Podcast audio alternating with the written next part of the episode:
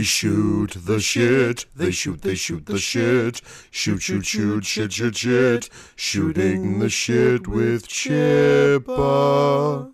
Hey, everybody, and welcome back to another fun filled episode of Shooting the Shit with Chippa. As always, I am your host, Chris Chipman, aka The Chippa. And before I get to my very special returning guest who has something awesome coming out very soon that they want to share with everybody, um, I'd like to thank my $15 or more a month patrons because you are what keep me going. Mason, Christopher Finnick, Patricia Chipman, Hugh K. Campbell Jr., Alex Peregrine, Kevin CV, Mike the Gatherer, Tyler Freshcorn, Mark Price collaborating online, Alex Shaw, Seth Comfort, Seth Decker, Andrew Krause, Little Nicky, Robert V. Aldrich, Aaron Moriarty, Carolyn Thompson, Scott Arcuri, and Shore Hansen Gusted.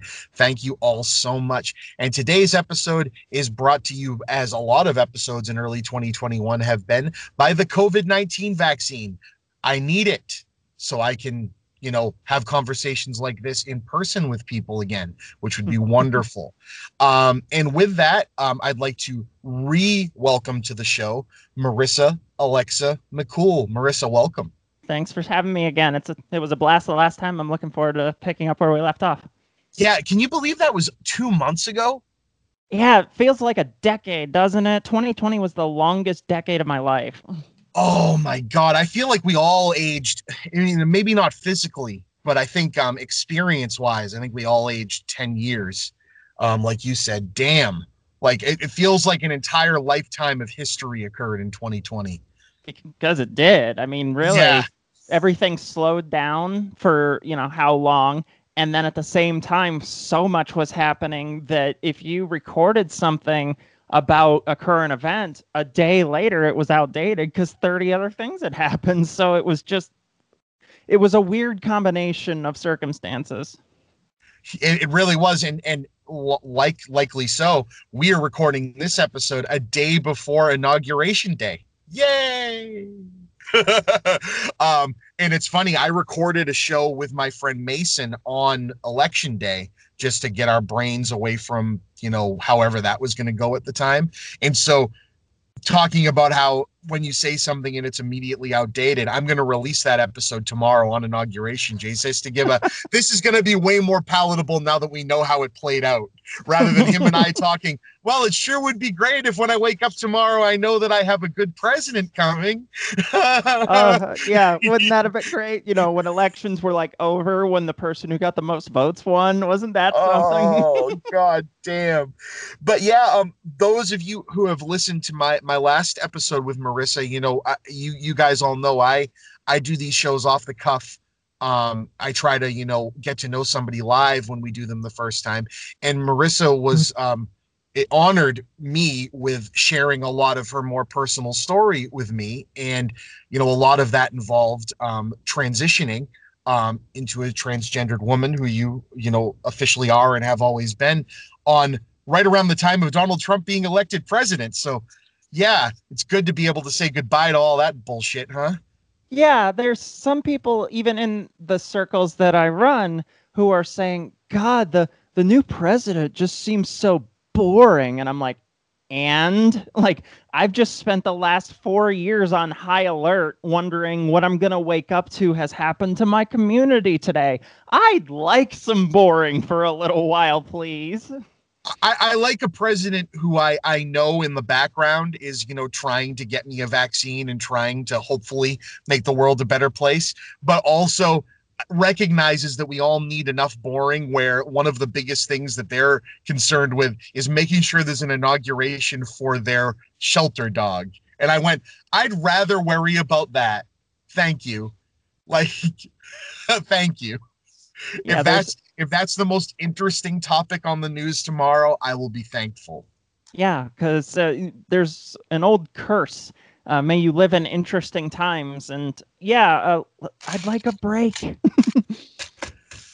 So um Marisa has and and I can't wait to find out how long you've been working on this, but I've only known about it recently. Marisa has written a play and recorded that play and edited it and is going to be releasing it for all of your ear holes. And I, oh man, I just you. It's the kind of thing that when you listen to it, you can just picture it being performed. Um, all you and all of your voice actors just there's a there's an animation to the to the performance of a lot of these. But um, it's called Dinner with the Binaries, and it is wonderful. And I can't wait to talk to you about it. So um, yeah, thank you again for sharing it with me because it's I, am imagining, uh, knowing who you are and what you've gone through, that a lot of this story is personal. Some of it is. Um, some of it, I definitely put some autobiographical material in there.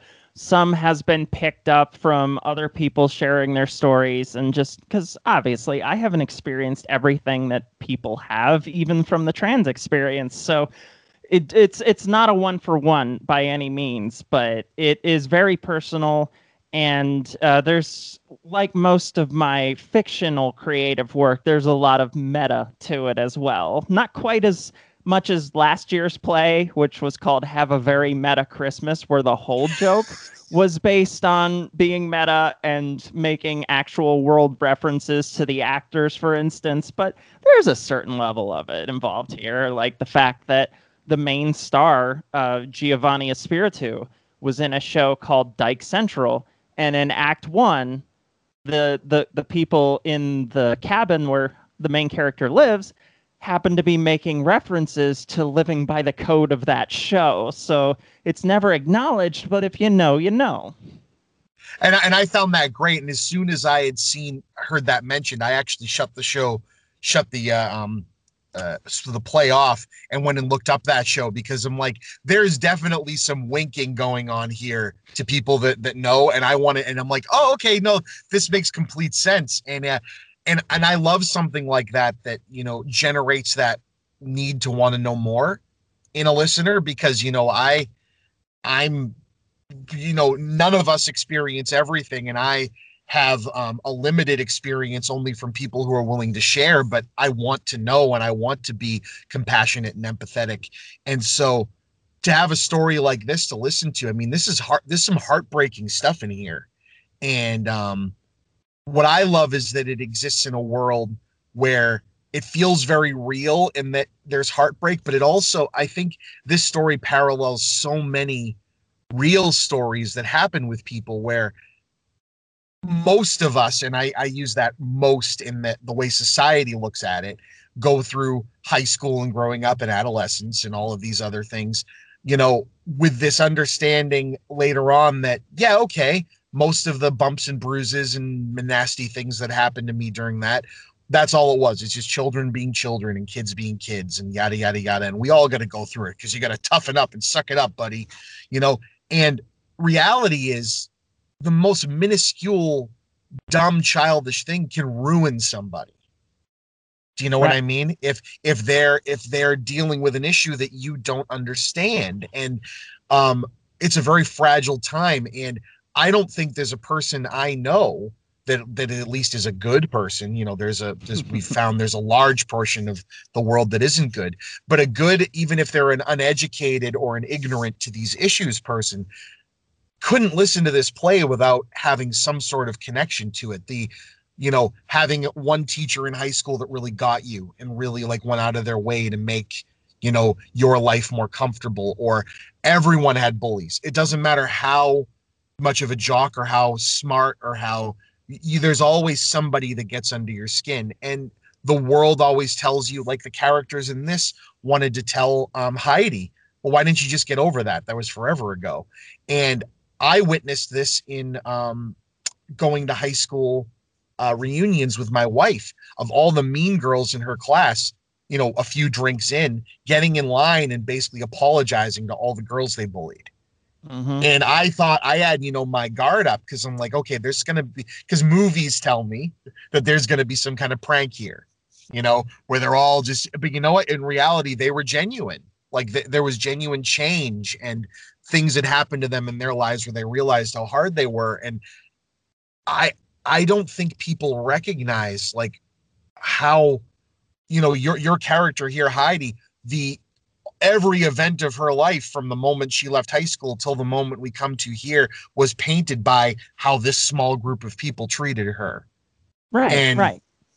and that's amazing to me. So um it's amazing to me how across the board that story really is and how the world tries to treat treat gay trans anything that doesn't fall into the norm of what we accepted as being you know weird and strange but we accept it and these things are things that people are still so fucking afraid of that it has to be but oh no that I, I that i can't accept. And it's like i i like that this is written and put out there in such a way that no these are humans. Yeah. these are humans going through this. And if you can be empathetic to that which that's to say a lot of us have issues with empathy too. I get that too. But if you can find that little piece of where you connect you don't have to get what it feels like to know to think that you're in the wrong body your whole life you know or to think that you're being gendered wrong or you're being um, you can just go i know what it's like to be hurt and to be um, you know uh, demoralized and to be cast out and to be looked at as different. And that to me resonates on a on a human level. And i and th- this thing had me laughing and in tears and it was just wonderful so and it didn't mean to gush so much there at the very beginning but what um what made you want to write this? So I've I've sort of had this idea floating around in my head for a couple years in different forms, but the biggest thing that started it was sort of seeing an inverse of the birdcage or the guess who's coming to dinner formula, where there's these quote unquote weird people and they're always the one being brought home to the quote unquote normal people. And the adjustment is always about them and how they learn to see the other as human. Uh, for instance the birdcage which is probably the most ubiquitous gay comedy uh, outside of maybe like rocky horror picture show or something like that. But the thing that always bothered me was that the idea of gene hackman's character the homophobe doesn't learn to see gay people as human until they're useful to him. And that's the point of the story. It's like, oh, these gay people, now that they've helped me personally out, are useful and not the evil stereotypes that I thought of. And that's part of the problem is that we're not useful until we can do something for you and we're not uh, represented or thought of until we're somehow an accessory. And that's how most stories that involve us are told. And I just don't think that's productive. You just see it in the in the stereotype of the the, the gay best friend, for instance, where like you know there's this world of entirely straight cis people, and then there's that one gay person, and Just their the enti- one. their entire existence is about that straight person's relationship. And most of the gay people I know really don't give a shit about, you know, uh, the people's relationship problems any more than others do. I mean, there's the certain people you go to, there's the certain people you confide in, but we got shit to do too, you know. so I, yeah I that, really that wanted to. painting the painting the gay especially the gay man the painting the gay man of well you're basically a woman so why don't you Mhm. help me understand my girlfriend is like oh i get how somebody thinks this is humble but oh that that is disregarding the entire makeup of how that person feels and what's actually going on with with what they love and why they love and how they carry themselves you're you're leaving out so many parts of the discussion Sure, and and their femininity is always the joke, The and joke. that's part of the problem too. Is even if we're we're representing that certain class of people, we're still making their femininity, their gayness, the joke,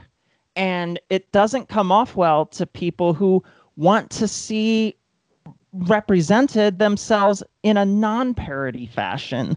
Because even after the 90s which included such classics like the crying game and ace ventura and all these other harmful representations of trans people even when we did get represented our entire existence is a tragedy and the only reason we exist is because we're in love with a man and our entire life is defined by that and that's just not helpful it comes across too much as them putting themselves in our position as how they would handle it when it's not them it's not who they are And I'm tired of being told my story through people who haven't experienced it.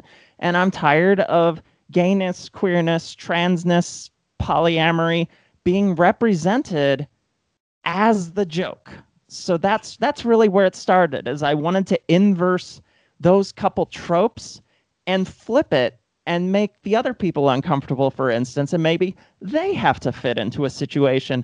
Maybe they have to adjust to people who don't live like they do. Maybe they have to step into a room where all the things they think of as normal or how everybody does it is not so, but they're not in a position where it's their own house. And it's like, no, you got to play by our rules here. You want to eat? You're not going to go off and just, you know, look down on us. You want to eat here? You're going to follow our rules yeah, we're gonna bring you to our level like you make us do with you, and mm-hmm. you know, and you're and you're gonna look at us on an even playing field. And I I love that because that's literally even though it often goes unspoken whereas in this i love the the agency the characters are given to speak it to say no this is what's going on because you're you're also taking the viewer the listener with you and saying hey no matter what everybody listening to this it, it doesn't even matter if you are um, trans or queer, you know, gay, any of these things, there's going to be some preconceived notion or some bias that you come into listening to this with. So because your normal media, your normal entertainment is not set up any different than the way that all of it is, we're going to make sure this lets you know come on this journey. We're bringing you all to this level. And it's so much better because there's words in this even that fall into the things that I always hate that branches out. It even comes into the autism community and, and mental disability. That everybody goes and says there has to be something wrong with you. Mm-hmm. It can't just be that this is how you are. Even if something happened to you to get you there, but leave that out. Nothing happened to you. You weren't born and then 12 years old, you know, somebody hit you or abused you and that made you trans. Do you know right. what I mean? This is not how this happens. And like every time there's a villain or a character, it's like you said, it's always a tragedy. It's always, oh yeah, their dad must have been a jerk and that's why they're this way. Or oh, their mom wasn't there for them, so that's why they were more boyish. And it's like, no, no, no, no. Like literally, this is how somebody is. This is them, and they're learning what them is. Mm-hmm. And you have to you have to support that. There's no there's no uh, teaching, and you don't go to school and become oh, I took this class on being trans, so now I'm trans. That's not how it works. yeah. I mean, if that were the case, like you said in our last recording, you would have just gone, well, since I'm about to have a president who wants to kill me, uh, maybe I'll just decide on doing this fad four years from now. That's right. not how it works. right. And you know, th- there's there's another aspect to the inspiration for this play in addition to that, and that was about a year ago. Remember when we went to theaters and like there were people? That was that was weird, wasn't it? It was but, so weird. I I just I don't know why anyone would want to do that. Right. So I I am a, a Shakespearean trained actor and I Kick-ass. Yeah, I trained in Philly and then I did this genius thing where I was like, I should move halfway across the country where I know nobody and I'll just get acting roles there. And fortunately, someone hooked me up with this director slash writer for a Fringe Festival play. I don't know if you've ever been to a Fringe Festival, but it's like I have the... been to Fringe festivals online because okay. of, I've only I've only found out what they are this year. Right. so I was in a real in person one, and awesome. the idea this car- this uh, director slash writer had was the Breakfast Club 25 years later, and the wrestler transitioned so I kept mm-hmm. a little bit of that idea, but the whole basis of the play was written by a cis dude, and he he was great. It was an awesome play. I had such a good time playing it, but the focus was on all five, and that's fine for what it was. But I wanted to explore more of Heidi and Allison. So that's where those two names come from. Was the idea that uh, the wrestler and the basket case kind of hooked up and had a thing and they're reuniting. And then um, Claire and Bender like had a kid, but uh, uh, Claire also ran away from the family duties, and Bender ended up raising the kid. And uh, Brian went into business and was just as oblivious and annoying as always. And I liked that concept. So I went to the guy who wrote it and I pitched a scene and I said, Hey, I have this idea. I kind of want to take a little bit of what you did, but take just the two characters out of it and make them the main characters. I want to do more with that story than was possible for the concept that you were trying to do. And then I had this final semester of grad school where I had already finished my nonfiction degree. I had to do one semester just to get enough credits. Uh, for various reasons, I was one class short. And I decided to take a playwriting class with this wonderful playwright named Alice Eve Cohen and I came to her with this where I was like, I have these two ideas.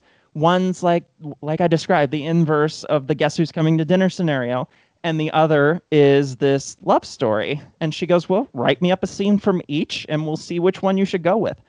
And I wrote her uh, what was essentially the beginning of the second half of the play, which is mm-hmm. the scene between Heidi and Allison, where they confess their feelings for each other and how they got to that point where it's the two of them by themselves. And she said, write this one. So I did. Awesome.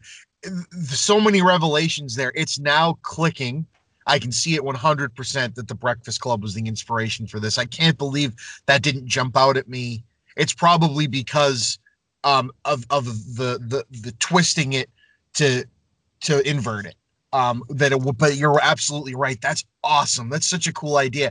I also love um with the oblivious character being the way that you had him written and performed it when he first shows him like this is the person who's going to be the problem.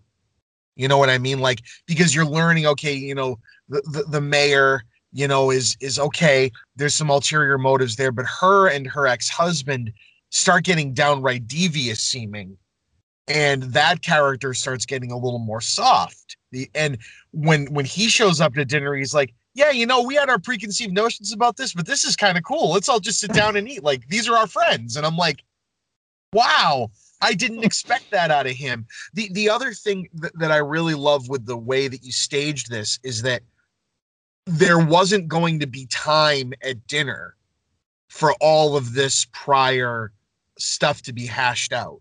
So I I really like and I don't mean I don't like funerals, but that that setting is a perfect place to naturally bring them together and hash out some of these, you know, the nastiness between you can tell that these people all were and I don't want to use the word friends because some of them were outright awful to each other, but they had to spend a lot of time together. So there's there's a relationship here between all these characters and this teacher was the central linchpin for all that. But I like how a lot of stories would utilize the dinner part as a third act to make jokes. Mm-hmm. You know, if if this were the um the cis version of this movie, that's when it would show up and things would get wacky, you know, where they go, oh, there's going to be, you know, two people screwing in this room and they're going to see it and someone's vibrator is going to be out, you know, or there's going to be this and they're going to have like, ew, gross, ha ha ha, ha. you know, and, and instead it really becomes 100% human where they get together, they talk, people lay out lines in the sand. This is my home, you'll respect it. And the tension diminishes and it becomes a very nice, very real, very um, cathartic ending to the story, which I honestly didn't expect. I remember texting you when I got there, and I'm like, these two motherfuckers better get cut up, you know? And you were like, it's funny that you say that because my advisor, or, I think you had said, said the same thing about how they need to really be more devious. And you said, no, because because I had brought up that idea of this needs to be real. In reality, nothing is just black and white. And in reality, sometimes if you show somebody what they've messed up, they really can come back from it. They'll never be perfect. You can't you know, take away the fact that Matt ruined Heidi's life. You right. know what I mean in high school, but that doesn't have to be the end of their story. Right. It was important for me to make all the characters not only human but flawed and redeemable. And part of that is if I just made the Shakespearean comedy version of this, which is what respectfully what my professor wanted me to do was, you know, we have these pure villains who are devious and twirling their mustaches, and the comedy comes from them showing up uninvited and unannounced. And I'm like, that's not the story I'm trying to tell. I don't want these characters to be caricatures because then it's that easy to dismiss them. And it's also, I want people to be able to project them into, project themselves into those characters because so many people who probably are on the right side of things or at least want to be have been there. And if I make them the joke, if I make them unrelatable, if I make them a one note cartoon, that's not going to happen. And that's not the story I was trying to tell. Because you know, we you set up Sam as the oblivious business nerd who doesn't seem to know what's going on, but turns out he's autistic and just kind of doesn't understand the way some people work, but he's more aware than you think he is. And that's way better to me than someone who just remains oblivious and unredeemable and is just clueless by proxy. And same with Dawn and uh, Matt, because I could make them very easily twirling their mustaches and just being evil. But that's not interesting. That's not something that people can relate to, trans or cis, on either side of that equation. These are the people who tell me that they respect who I am, but misgender me behind my back. Like th- th- yep. that's much more real. That's more something that still exists. And I do believe they're redeemable. There's, of course, the people who are cartoon villains, but I'm not talking about them. I'm not writing for them. I want people to be able to project themselves even into the antagonists, but I also want to show them that I think they're redeemable, and that's important absolutely and that that's what i found so wonderful about those characters when you make their way through is how many people i'd say 75% of the people who think that they're on the right side of helping and are allies in this situation have something in their life circumstantially that requires them to tone down that allyship because of something in their life whether you, you know you have a politician. What politician out there doesn't have to struggle with the what can i do that isn't going to stop the religious right from voting for me right? There there is unfortunately because we're not it's not illegal to start casting people out of being able to vote. We still have to cater to people like that. So that's a gen a genuine concern of this lady and that's now painted her entire political well-being of you know what fine i'll let my own stereotypes also that i have which her and matt obviously have their own because they they cackle about oh so as soon as i get there i can say whatever terrible slurs i want to say. Mm-hmm. and um so they're you know they're definitely not good people but they're not ruined, broken, evil people. They're real. They're circumstantially flawed by the systems they have to work within and how they were brought up and what was okay at the time. And people just haven't called them on their shit. Yeah. You know, you know the, one of the things they keep saying is it was a long time ago. And it's like, yeah, it was, but that's not a get out of jail free card. That doesn't mean you just get to wipe the slate clean because it's making you uncomfortable now. Like your actions had consequences and you're not in a position where you can run away from that now. Right. And I love the idea of this teacher that meant so much to all of them had his own closeted, you know, homosexuality that he was hiding. And that's part of why he was able to be so helpful to all these people. But Matt now has to look back at knowing that in like shit. Everything that I said and made fun of, he was hearing it too, and yet he still wanted to help me mm-hmm. which means that teacher knew that you weren't irredeemable. And and I think that's really important. That's very real because I think too much of um like if this had been a story inverted the other way of the, you know, the the I'm going to bring the trans girl to dinner and it's going to be a laugh and everybody's going to make jokes about it and everything. Where that story ends up going is they need to soften to get better and the other side usually does nothing. Mm-hmm. And what you've done here is said, you know, there's some preconceived notions in both directions. It takes characters to go, hey, don't your bylaws say something about no matter what transgressions have surpassed, we are we turn the other cheek and take take the higher ground and feed these people if they're in need. Oh yeah, you're right. Mm-hmm. And so even they who are our protagonists are shown as having maybe you're too far in the other direction and your walls are too far up and that's not to say that there isn't a clear who's right and who's wrong in this story but it's inverted in the other direction to say hey why does it always have to be you saying that i need to tone down a bit why can't it be that yeah we're going to both have to do some work, but that's what it is. We're both working together to be better, not that you get to stay completely how you are and I have to change. Right. It would be disingenuous to suggest that trans people are flawless. And that's the other side of the the gay best friend character is they're they're always perfect. They're always just they always say the right thing. They always and once again they always exist purely reflective of the other character.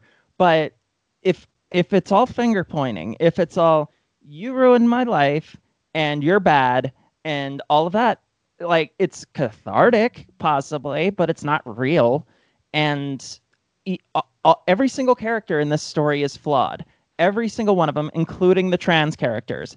And that was important to me too. Heidi did kind of a shitty thing to Allison, and she gets yeah. called on it. Like she gets called out. Like you know, I was there for you for two years. You didn't think you could come to me with this. Whatever gave you the idea that you wouldn't be able to? And she can't run away from that like she has everything else. So, like putting putting the trans character in that position without their transness being the joke or being the entire part of the story was also important to me because we get pigeonholed into that. And while there were aspects of transitioning and being trans that were uh, you know, crucial to the part of the plot.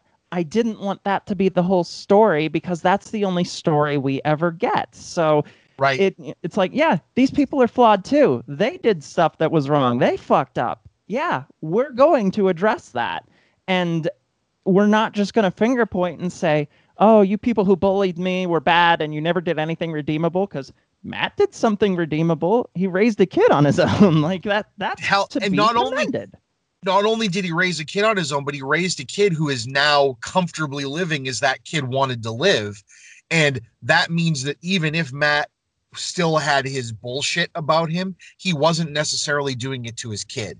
The mm-hmm. kid felt comfortable enough that they were now Tom. You know what I mean? At least when they left, you know, but that means that whatever he did didn't uh, beat them into submission, that they were just his daughter, you know? And I, I think that's a really important part of the story that these parents seemed like they were vile to Heidi and were probably still not understanding of any of this, obviously, but they raised a daughter that, you know, made it through and is now her true self as as Tom, you know, as their son, or as they said, neither, because they're they, um, right. non-binary, as it were. But um, and that's that's the other thing I loved about this was the you you did world building and, and what I mean by that is, you know, cis stories don't need to do world building, right? You just mm-hmm. write this story and you go, oh yeah, that's a guy and a girl. They're in a relationship, and there's the gay best friend. You know, there's no they don't need any weight to the characters other than that. You just accept it. This goes, yeah, all of those things except inverted. So now this is, you know, a, a, a, house with non-binary people and trans people and we're going to talk about things that are important in that world but we're going to talk about them as if you already know mm-hmm. and and so now this story is able to do some of that heavy lifting that as you say if my whole life is just being tagged in by a cis friend to help them handle an argument or explain how the this part of the world that their ugly family member that's just nasty doesn't understand. Now you have a piece of art, a piece of writing, a piece of performance out there that can take that torch and run with it of this is a healthy version of how people can get better and talk out their differences. I loved the they're gone now. You can say it. You can say it. Great name. Did your mummy give it to you? And I went, oh, that's awesome because it's it's so petty and silly, and I love it because it's like it shows that the characters really, yeah, I want to get my little dig out too. Come on, let me, you, know. Right. Um, and, and, another and important just, part of that is I have to communicate to people who either don't know any trans or gay people or have never spent any significant time with them. It's like you don't think we talk shit on you too when you're gone? oh God, yeah. Yeah, there's this idea that our entire existence is based on placating them, thanks to some of the aforementioned stories I told them about. It's like, no, we make fun of shit too. Like, I guarantee any any trans joke you've ever heard, we've not only heard it but have a better one. like it's, yeah, we have a we have a better, far dirtier, and one that cuts deeper. So lay it on me. yeah, exactly. So you know, I had these contrasting worlds. I had the world of Heidi, where she grew up in a place that was horrible and repressive, but she had someone who loved her. And now she lives in this place that lives off the grid, lives against the gender binary, lives against the idea of monogamy or anything like that. But they've been there for so long that they don't remember how the world works anymore. So their whole world is this one place where they make up their own rules, their own rituals, and their own code. And then they're forced to confront the idea that they have to live by that even when other people that they may not agree with are there. Yep. So there's that part of it too. And I wrote this play for the stage, but also with the fact in mind that I was going to record it for an audio play. So if you read the stage directions, there's so much more into, into these rituals where like all of the moments that they call out, they have like stomps and claps and hand motions and everything. And I can't wait to try to get that performed on stage sometime. But you know, my professor also kind of fell for exactly what I was going for because she was like, "Oh, I love this scene so much. They're so awesome with the code, and you really need to go all there with that." And I'm like, "Oh, don't worry, I will." like it was just kind of, you're doing exactly what I wanted you to do. That's awesome because because it's really true and, and i love the you know um what was it? It was allison was it allison when she refers to her, her real name? Yes. There's a character uh, or no the many names she goes by because she's a moon goddess and a space um uh was a space uh a space, space witch or space princess. And i i love how that character is never like i as a person listening to it you know, do a little eye roll thing because everybody knows that girl or that guy, you know, the the really out there. Like I honestly do not care what anybody thinks. I'm just me and it's my weird and you have to accept it or deny it. And I love how even that was a thing with Allison and Heidi when she, you're you're actually interested, like you're not just kind of placating me and making fun of me. There was even like Heidi even looked down on Allison for that, you know, mm-hmm oddness, eh, quote unquote, as it were. And so everybody has their prejudices and stuff, but that name, it just the it reminded me of the Knights Who Say Ni thing, you know, or in Majima, just like, and I I just need to see that performed live. I need to see the look on the actress's face performing that bit. And this was um, you know, you you were very excited um that she said yes. So how how did uh, how did casting this go? Like was it all did you have kind of people in mind or Oh yeah, oh yeah. Every single person that I cast in this took that that I cast was my first choice for the part. So like awesome. I had, um, I didn't write the play that way, but once I had the play, I knew exactly who I wanted. And the three people who live in the house are my two co-hosts on my trans podcast and my partner Murphy. So that awesome. was built right in. We could record all that at the same time. And then uh, the person who plays Dawn is uh, the person who co-hosts the Fargo podcast with me because it's Midwest and she's lived in rural Minnesota most of her life and she's got that Daria vibe to her. She's, you know, a bookworm who wears glasses and doesn't hang out with people very much. And I'm like, your voice will be perfect for this show. It'll be, it's exactly what I want. And when she heard recording, she always thought, oh God, I sound so wooden compared to some of these people. I'm like, that's the point. I want yeah, that's exactly what I want. she sounds like someone who who eh, the, the performance has a I'm the person in my town that like I've built myself up to be better than this and escape from it. So it has that like I'm putting on a show all the time. This is how the world wants me to sound. Yeah, I'm I have a Midwestern sounding voice, but I'm also trying to sound political and it, it's it was it's perfect. Everybody knows that person. You know what I mean? And and it doesn't and, and I like, you know, the fact that it's not a caricature means that you can go, there's some good to that person, right? She's obviously done well for herself. It's just part of that was you know neglecting and downright being you know evil um, for her benefit to an entire community and Yeah. that's not good, you know. Right. But it's also circumstantial. It's a well, I did what I needed to do to to to get by, and everybody makes decisions like that, whether they're minor or whether you know they outright demonize an entire group of people. Right. And uh, the guy who played Matt, uh, it's he does a lot of podcast voice acting on podcasts way more popular than mine. But he saw me speak at a convention in St. Louis a couple years ago, and we just kind of became friends. And then he helped me write the play last year. Uh, and he's he's a very talented voice actor. Like he does impressions even better, even more than me. And I I had that character in mind because it's like, no, you're you're always playing the gregarious, outgoing, happy character. I'm gonna make you play an asshole. Like that. That was kind of fun for me. It's fun for me to make people play against their type. And then Tony, who played Sam, uh, weird way that I stay connected to him.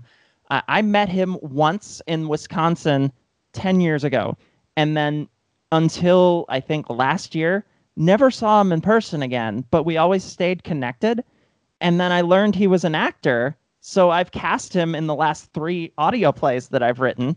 And I came to him and I said, There's nobody in the world I would want to play this part more than you because it's an energetic nerd who's kind of oblivious but full of energy. And that's Tony. Like, he's awesome and I adore him. And he's so nerdy. And I knew he would nail this part and he did. But He of did. course, yeah. And the biggest uh, get, so to speak, was Giovanni, who I adore. She is a wonderful human being. And, you know, just to connect it to our last conversation, she was on an episode of Gilmore Girls.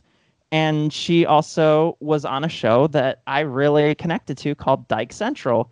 Because once again, we had a mostly non white, non cis, non straight show. And nobody apologizes for it. Nobody uh, treats it as anything other than the norm, and that obviously was an inspiration.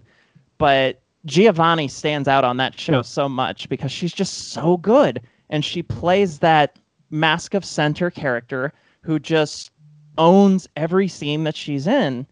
And I, and during the pandemic, and when when everybody was locked down, I was like, I'm gonna write her a note because I just think she's kind of awesome, and having this kind of representation means a lot to me.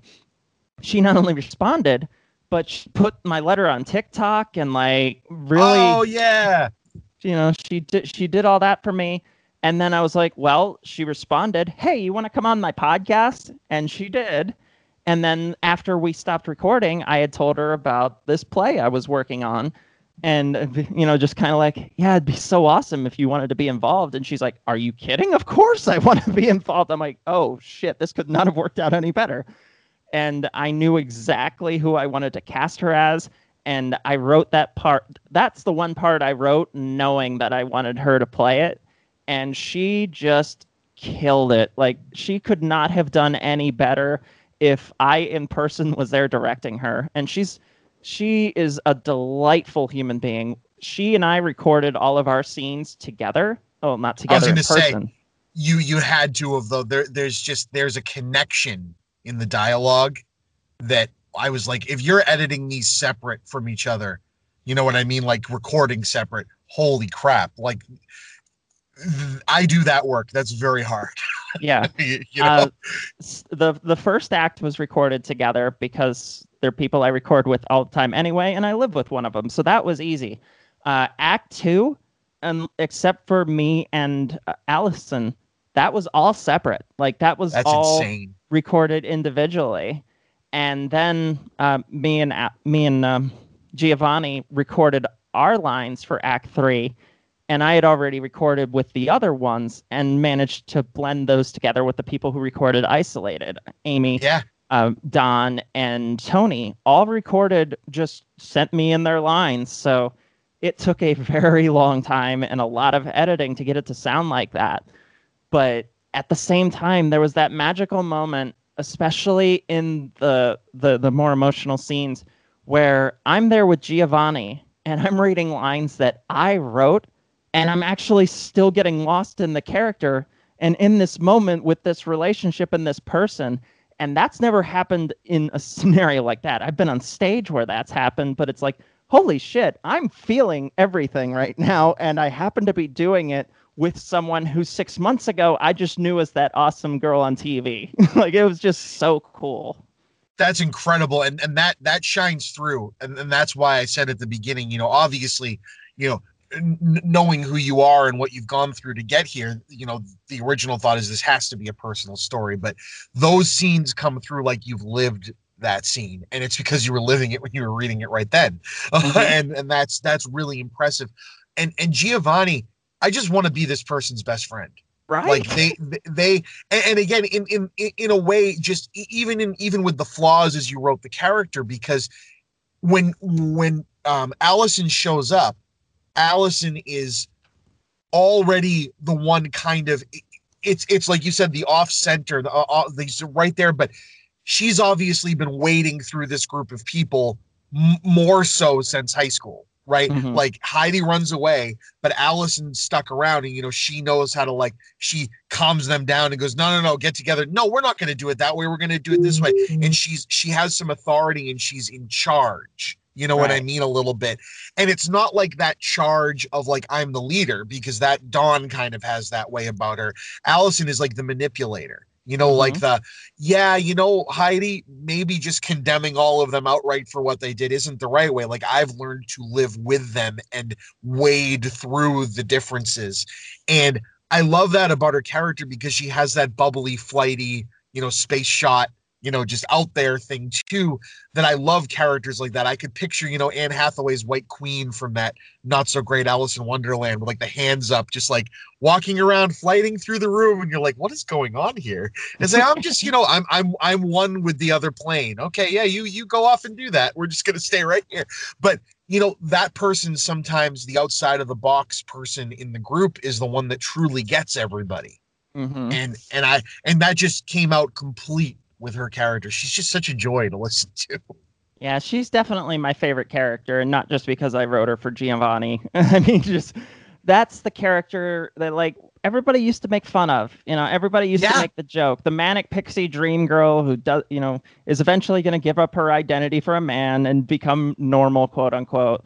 But I, I, I know, I know people like this, and they're they're a fucking delight. They know exactly who they are and don't apologize for it. And I I I strive to be more like those people. And Maybe not with the overtly spiritual uh, nope. ast- astrology kind of stuff, but the fact that they own themselves and they don't apologize for it, I think is admirable. And I always love spending time with them, even if I am the character of Heidi who's like, uh huh, Jackson Pollock fuck piece. Okay, sure. like, love that line. And again, you know, I you had very well placed levity in this, and you say you know the, the the cis version of this story would have you know people making trans jokes even if they were trying to be progressive. I mean, I always I always think back to um uh chasing Amy when you look when you listen to Kevin Smith talk back about chasing Amy now and going, you know, shit, I wrote this script. My brother is gay. You know, I had my brother help me write this script, and at the time, this was a progressive story, even though when you really look at it, the gay character is literally just there to do all those things you already said. And it also has some really terrible slurs, even though that character is supposed to be the bad guy. He's like, I would not write that story that way now. And that's an awesome thing to be able to say that Hollywood didn't just celebrate your story as progressive and you stopped there and said, "Yeah, mm-hmm. I did. I did my progressive thing." I know he's always wanted to be better, even though he still gets those jokes into his movies, but they've gotten better. And in uh, Jay and Silent Bob reboot, he brought all those characters back together for a moment and finished that story, and literally gave the agency and authority to Amy to basically shoot down like the way they ended it, which is basically, yeah, nothing really changes, and this guy is still kind of an idiot schlub, and that's and, and he's always just going to treat you know a, a, lesbian woman as a way that you know oh I'll, I'll I'll scare her straight, she'll be into me after all this, and it's like no, that's not how the world works, right? Like, and and I I loved that little that little moment of levity and you're you have good ones in here and then that one at the very end where they get that final conversation and the the Jackson Pollock fuck piece thing just broke me. I'm like that's amazing. Yeah. I I and once again like the you know and not only did I show that the trans people have flaws but they also have to confront the reality that they can't live in an isolated space away Yep. from everybody else any more than the cis people who want to outlaw them from bathrooms can. That's just not the way the world works. And there's, especially with uh, trans people who have been abused and who have been mistreated by society as a whole, there's this prevailing myth that we can all find a place off the grid and live in this commune. And I really wanted to take that idea and show that like yeah you can do it and yeah there are some things that would be absolutely awesome about it but it's going to catch up to you. You can't just not be a part of the world and also you know the few chances you get expect that everybody's going to be like you either. And that was Yeah. important to me as well. Like the you can be a separatist. You really can. You can limit the people that aren't like you you spend time around but isn't that also what you're criticizing them for doing? Like i don't Bingo. see that as fully productive yeah, it's good to have a safe space to run away to, for sure. But um, but if that's the only place you ever go, you can't then turn your eyes back on the world and go, "Hey, I've been here, even though I was not here, and you Mhm. need to cater to me now." Because that's that's literally what the religious right keeps trying to do. We are the only ones that should ever be catered to. No, never. In fact, it literally says we're separating that so we don't have to always cater to you. like that's the whole point. And the answer to that isn't doing what they do but with our people like that's just not how it works Yep. And it, all of that is on full display here. And it's the story, um, the, the economy of, of writing, right? You know, I'm, I'm no brilliant trained screenwriter, but I can, I can recognize when something is done well. And the way that you unveil the characters, you know, even using the, I won't call it a trope because I, I think this is the first time I've really seen this used, but the, the l- usual spin of realizing a character used to be a girl or used to be a guy is the crying game Ace Ventura. Oh, this is terrible. Oh my God, I kissed a guy, blah, blah, blah, blah, blah. Mm. You know, all that stuff. And instead, it's literally there so we can have that amazing reveal of you brought my parents, and the whole room just stops. And I'm like, "E- you, I'm like, no shit like that's just a perfect revelation because of course you know Mhm. of course like if there's a commune for someone who was you know we've obviously been given enough backstory about jamie it was jamie right jamie was her name Was- before was her- they was her dead name, yeah. yes. But that, that's what they're referring to her the whole time yeah, the, the father. And i'm like you know it's we've been given enough but it's such a wonderful part that is left out because of course if the dad knew this and the mom knew this this is something they would be offended by and want to try to hide. You know no this isn't jane this isn't tom this is jamie. This is what we're going to do because this is our daughter. And that reveal is so perfect and using that no this is this is no one other than tom. You're not going to have a dinner conversation where tom is talking about their dead name because that that name doesn't exist. They've always been tom. Mhm. and and i love that but i also that that reminds me of how wonderfully public and great it was and how quick the world um uh on page and i'm i, I don't remember either of of that person's names. Now elliot um elliot and elliot page and how quickly imdb and everywhere was updated to be like yeah no juno that was elliot page. Yeah, it's that and- easy. and i'm like thank you world but it's it's the first time i've really seen the world just accept it so quickly.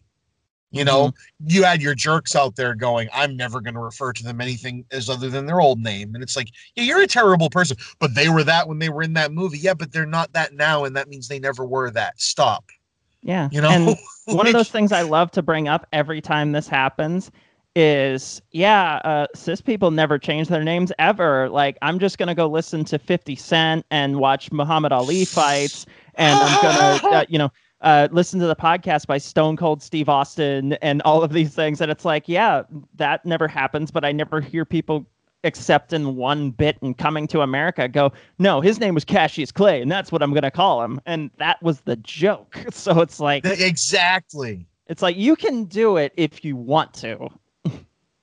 Yeah, well, and it's not a lot of want. It's like a really easy thing to accept. Yeah. Like in, in, in practice. But it's somehow it's it's like this stuff where you know the world all of a sudden doesn't unite over bad stuff happening until it's the capital. It's like really that's the place where you don't like the president anymore. You know what I mean? It's the same thing. It's like okay, okay, okay, okay, okay. Um, and again, that that's it's gonna take like some really, really, really well respected person. Um, and that sucks that it's gonna take that. Why can't it just be that that is a human? That human is now told you this is how I prefer to be referred to because this is who I am. Great. I mean, that's no different than if you, you know, say a teacher says, Do you prefer to be called Chris or Christopher? It shouldn't Uh-huh. be any harder than that. That's genuine human respect. That's Right. all that is. like And people are going to get it wrong. People are going to get it wrong. But if you go, that's actually not how I'm referred. Great. I apologize. God, how hard was that? Like for for- example i've known brian since i was 11 or 12 so the majority of both of our lives he knew me a certain way. And then it wasn't that way anymore. And pretty much it was oh okay marisa. Like that that's all it was. And that's how Yep. it should be. Yep. Absolutely. And and I, I think this play just does such a good job of celebrating the reality of all of that without there's nothing in here unless they're in jokes, you know, like fun little there's nothing in here that I think um because like I remember when the birdcage came out. You brought up the birdcage at the beginning, and I remember seeing that at a very young age because my my parents well definitely still carrying some of those stereotypes. I mean, my, my father's favorite comedy special ever to show anyone was Eddie Murphy's Raw. But even my Mm. dad would go, but even my father would go, and these things are not okay to say anymore.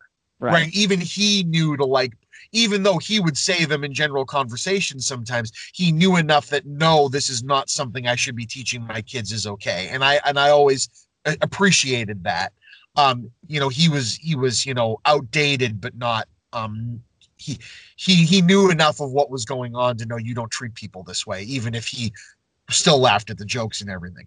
But Mhm. um the birdcage I remember coming out and it being like a oh this is the most obscene film ever to come out. It's like, oh man, even at 11 years old, I could find you something way more obscene than that if you wanted.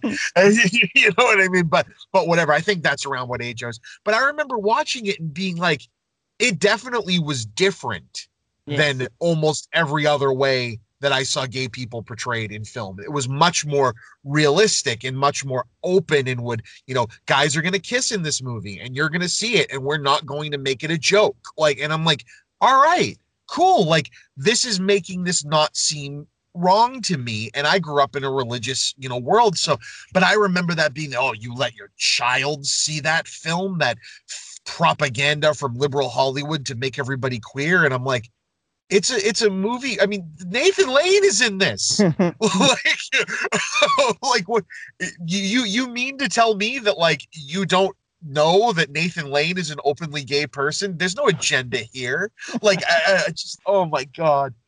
And uh it just it always cracked me up living through that, you know, how um how still to this day, you know, I, I remember uh how how giggly everybody was over Brokeback Mountain. And I'm like, come on, guys. Yeah Like, really? Like, Like, you're gonna be giggly about it? So, so a couple of guys have sex on screen. Oh Yeah. no. yeah, and you know, we were talking about our love for Gilmore Girls, and I don't know what the fuck it is, but like all of a sudden in season five, they're like, "Hey, you know what's really funny? Trans people. Hey, you know what's really funny? Gay people." And it's like, where did all this come from? like, Was that was that when the Palladinos weren't involved anymore? I don't remember what season that ended up in.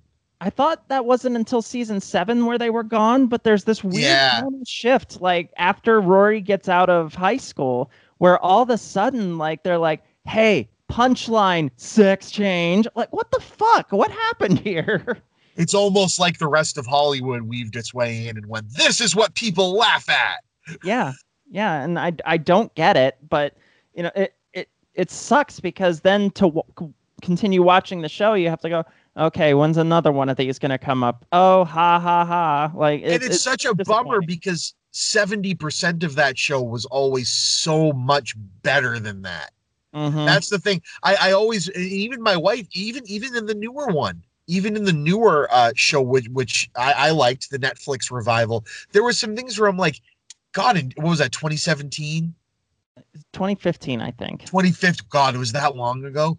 And, and and you look at it and go, we're still making fat shame jokes. Right. Like like I can I can I can see that happening in 2000. I mean, but we're still doing this. Like Mhm. this this shouldn't be here. And it's like, you know, if if the argument is, well, we wanted to make it feel like the original show. Well, Edward Herrmann is dead. Like you're not pretending that didn't happen. So why can't you just have the characters grow the fuck up? you know, as they should. uh but that's just the world i mean the, the palladinos i mean they're theater folk you'd think they'd be but i don't know you still get you still get people that are stuck in the old hollywood way of this all has to be a caricature and we need to dance around for the cis people hmm and then they'll laugh and and Yeah. and you know i i can wholeheartedly admit that i've laughed at that stuff because we were all told that that was funny Yeah, yeah. And sometimes it is still funny. Like we can laugh at ourselves too.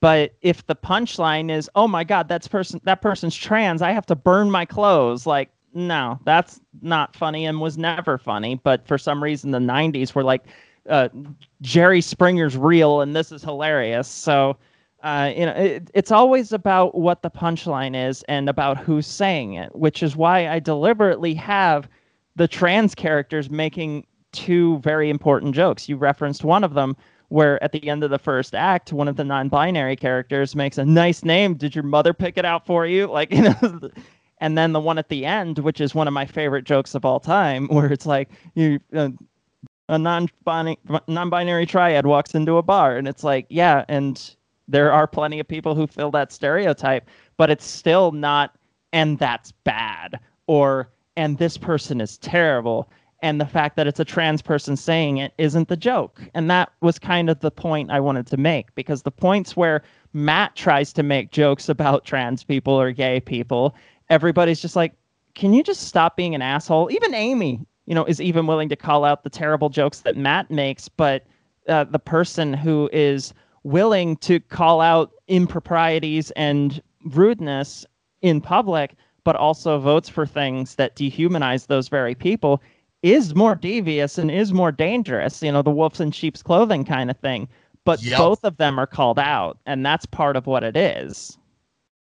and and I and I love that about it that that that, that happens. That's that's very important because um that's the real world. You can't you can't be half and then in the background not do it. You know what I mean? Like it, Mm. it's it's like you got you got to have your cake and eat it too. If you're gonna be an ally, you got to go all in. Yeah. Um, because everything bigotry is polite just- language is still bigotry.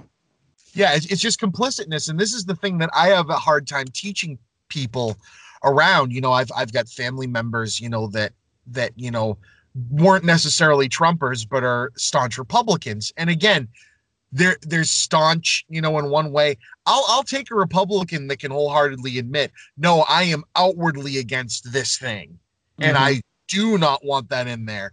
But because there's a but on the other if we only have two parties, there's always a but in one direction. But at the same time, if they, you know, aren't, if, if they in their state have someone like Mitch McConnell, which is way different than having, you know, one of those 10 other Republicans that voted against Trump, you know, in this most recent impeachment, um, you know, they're willing to stand up and say this has nothing to do with my party anymore but there's some people that don't. And if you're not going to say, you know what, I am, you know, I am a staunch Republican because of conservative this, this, and that, but I do not want the religious right having power and I do not want to pass this abortion bill, then get out there and vote for the Democrat to get that person that's going to vote for that out of there today, please. Like Right. vote past your party when it goes against the the one thing that you don't like. And there's some people that just can't do that. And it's like that that's being complicit. And i know complicit is a big hot button word right now but it's the truth. You can no longer stand back and say you support me if you didn't try to stop this. Right. It, it was kind of like how all those people were pretending to be horrified and surprised when he incited a riot in the Capitol, and Latino people and Black people and queer people are going, Yeah, you didn't seem to be surprised that much when they were putting people in cages and trying to define us out of existence. Like, that was one of the big things for me was, you know, in November 2018 when an article came out in the Times that said Trump literally wants to legally define trans people out of existence. It's like, where the fuck were you back then, all you personal responsibility people, all you people clutching your pearls now that some symbol has been invaded? Where were you when they were literally trying to make us not exist? Where were you when that when seven year olds were dying in cages? And yep. it's it's really hard to hear people who are upset now but have been complicit with everything up until the actual invasion of the Capitol. and it's like, maybe it shouldn't have taken that to happen for you to go, yeah, maybe I shouldn't be allied with the people who wear Camp Auschwitz t shirts. I don't know. Jesus, right? Like, how is it okay to show up in public like that? I, I, you know, I get freedom of speech. A lot of people carry this freedom of speech thing, but Camp Auschwitz, literal swastikas, like it should not be le- that should not be covered by freedom of speech. That yeah. should be the end of it.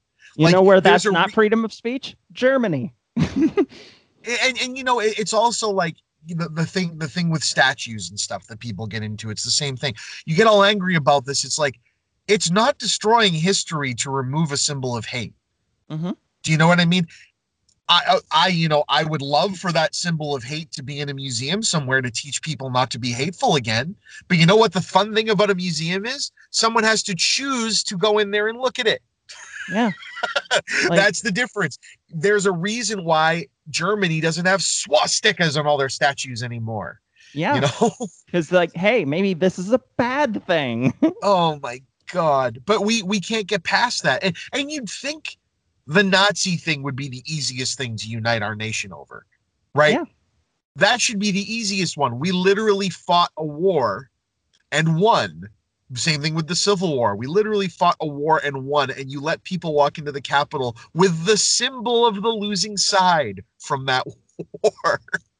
Yeah, and that that's a whole nother discussion that I could get into because yeah, I've, no, I've studied 19th century history pretty oh, extensively. Oh, no, it just it all these things parallel, and it all comes back to uh, a little common human decency, and and I'll and I'll say a little common human decency is a two way street Mm-hmm. But the change needs to start from one specific street.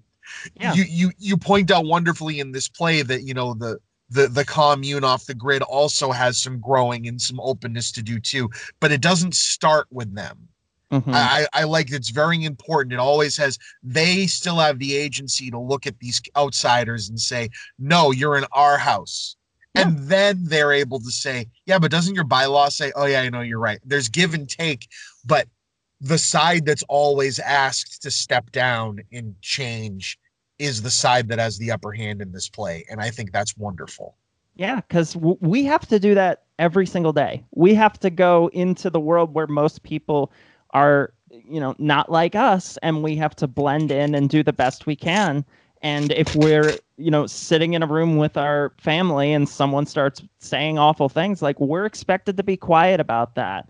And I was unwilling to have that except in reverse because yeah it was like why do you think they needed a commune? Why do you think they needed to get away from people? Do you think it's because people like you treated them horrifically every day? Like maybe that had something to do with it. So i was unwilling to let people be comfortable in that situation right and it's it's perfect for that because and again i'll say as someone who i believe in myself and I can only ever do better every day.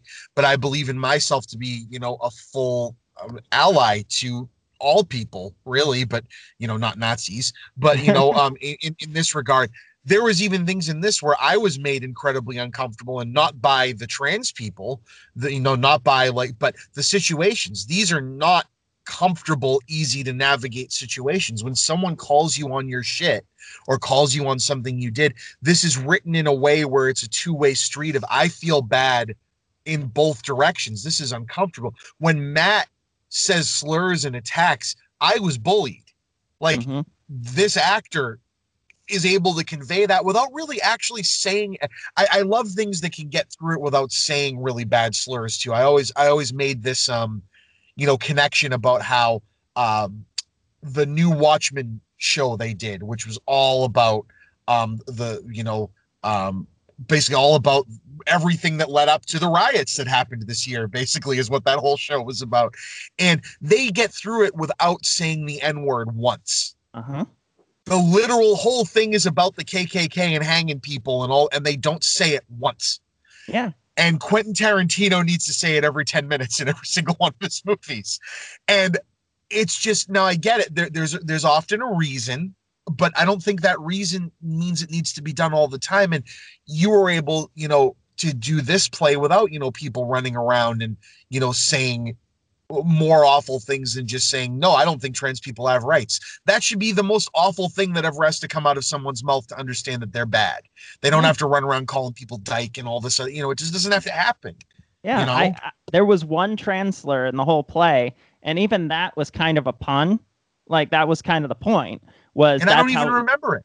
right? It's where uh, Matt, who is an auto shop worker, goes, "Oh, I didn't even have to go into the shop today to see the T word," and like because that's Yes, I also re- what they call a transmission, and it's like e- even even Dawn is going, "Shut up!" Like, Yeah, even And- Dawn's like, you're fucking awful. Like, stop.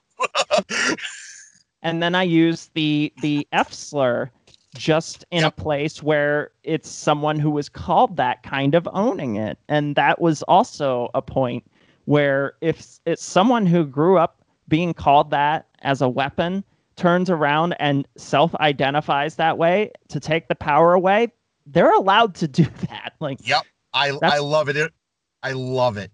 Yeah. Um and, and I don't, don't love that word, but I also love the fact that it was used in such a because because again, there's ways words like it, it it's like you say, Oh, I don't want to have my my kid hear bad language, right? mm, And yeah, of course, there's a lot of people that are that way, whatever. But I remember as a kid uh, watching, rewatching all these movies I watched as a kid where people are dropping the F bomb and everything back and forth. I don't remember those swears being in that movie. You know why I don't remember them? Because they're throwaway. They're literally not there to do anything other than be punctuation to what the person's saying. What you do remember is if you ever hear somebody say, I want to F you mhm. because then there's there's there's malice to it. There's that that that's you you remember that because you go that was aggressive. That word is now used to mean something that could be hurtful that could be put somebody in an uncomfortable position. And you remember that and it's the same thing like you're saying here. These were given agency and power for that person reclaiming so i didn't even hear them Yeah. like the, and and this is someone who grew up going to high school in late 90s early 2000s where every word out of everybody's mouth were these words Yep. you know I was there too. oh god it was terrible and now and i cringe when i think about it Yeah, I, I mean, even I do. Like, nobody's born perfect in that regard, and we're all raised in this society. Like, I'm sure if Facebook existed when I was 15, I would look back and be like, "Oh my God, what was you know?" But that's part of the point: is we all grow, we all learn, but you also can't get to that point unless you do the work. And that's the Yep. biggest thing that Matt and Dawn are called up on. It's like, yeah, that was a long time ago, but you clearly haven't learned anything either. So and you're given plenty of chances to that's mhm. Like Dawn is literally in a field where she could look at it and go, you know what? I am going to try to make things better for the for, for this group of people, and she doesn't do it. Yeah. She outwardly chooses the path of least resistance. what Yeah, what's expedient? Yeah. And that is the problem with all public officials is that they they they care about getting keeping their job more than they care about bettering the people who are voting for them. To, uh, but yeah, there's there's the endless cycle. Mhm. and and that's how you dupe an entire party into voting for someone who's not a politician Yeah.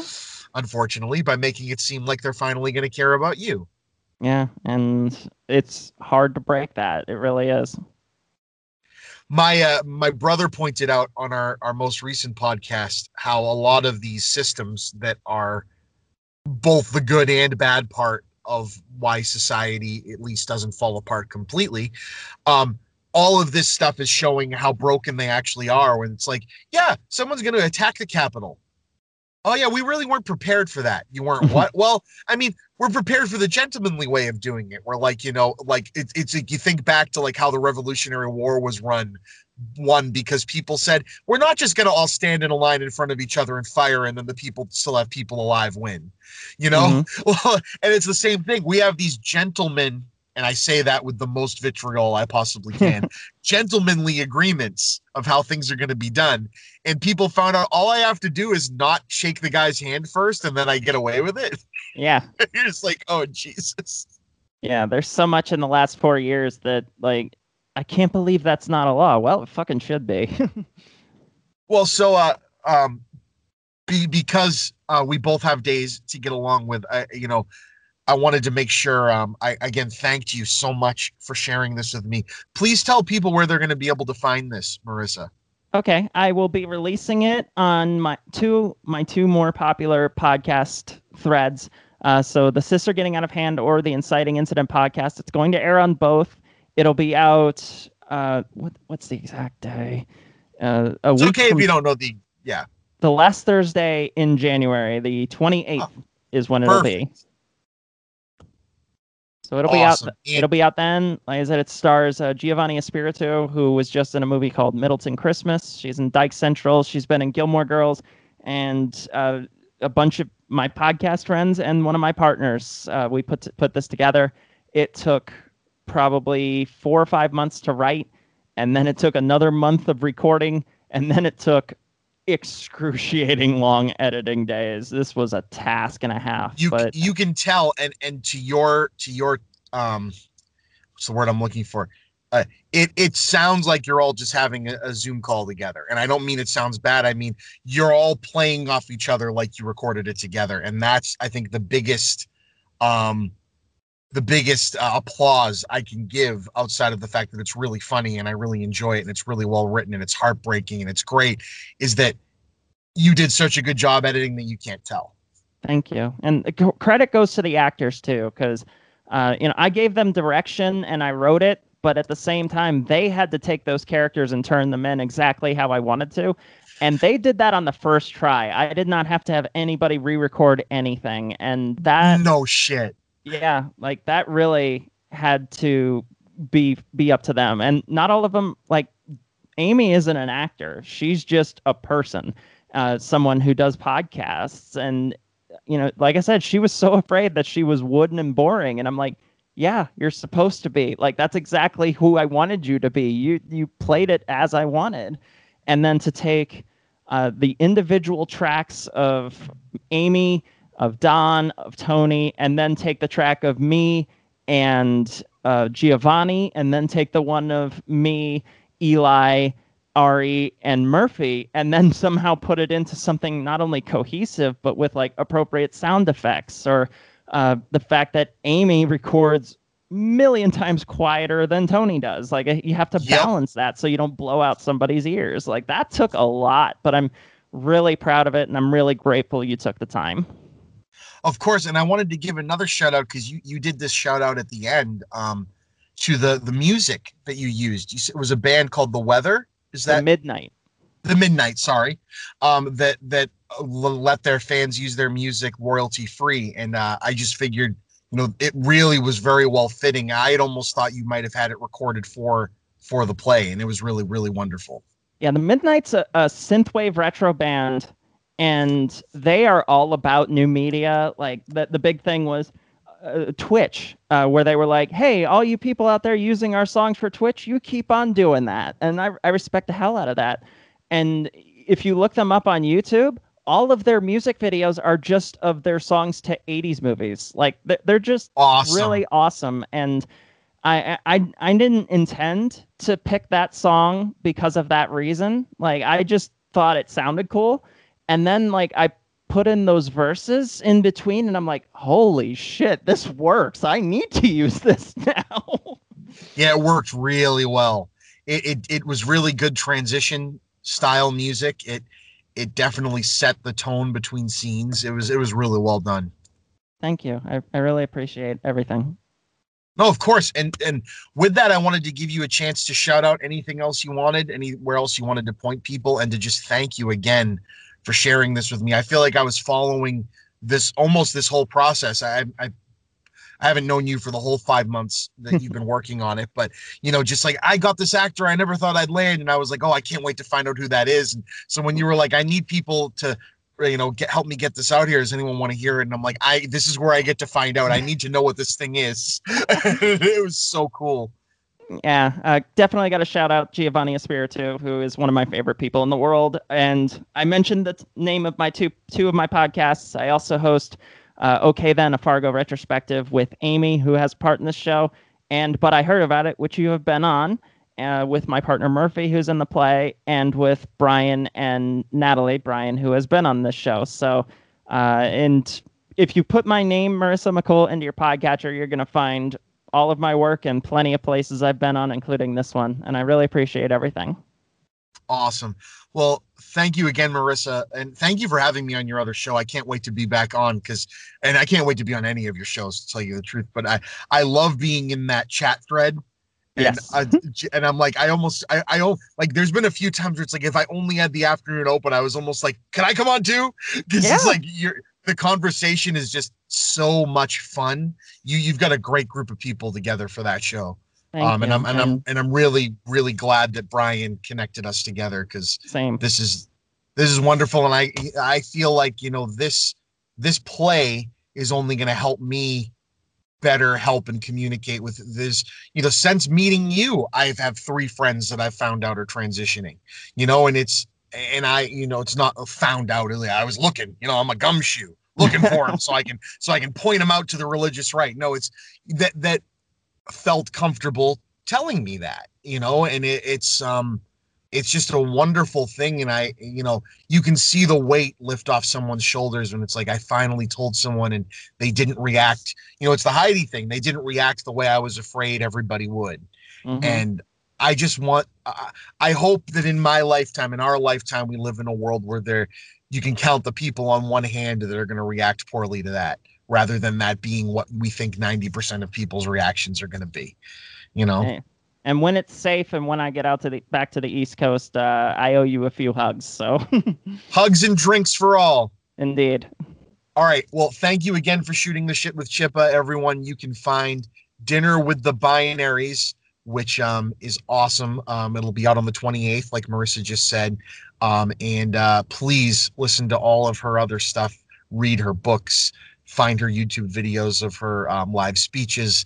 Um, this person is the hardest working person I've met in podcasts yet. And I make four different shows and do a bunch of stuff. So um, it's just really amazing to see so much positive, positive, progressive, and attempted, you know, earth-changing content out there. I really appreciate it. I appreciate you too. Thank you. All right, we'll talk to you all soon. Bye.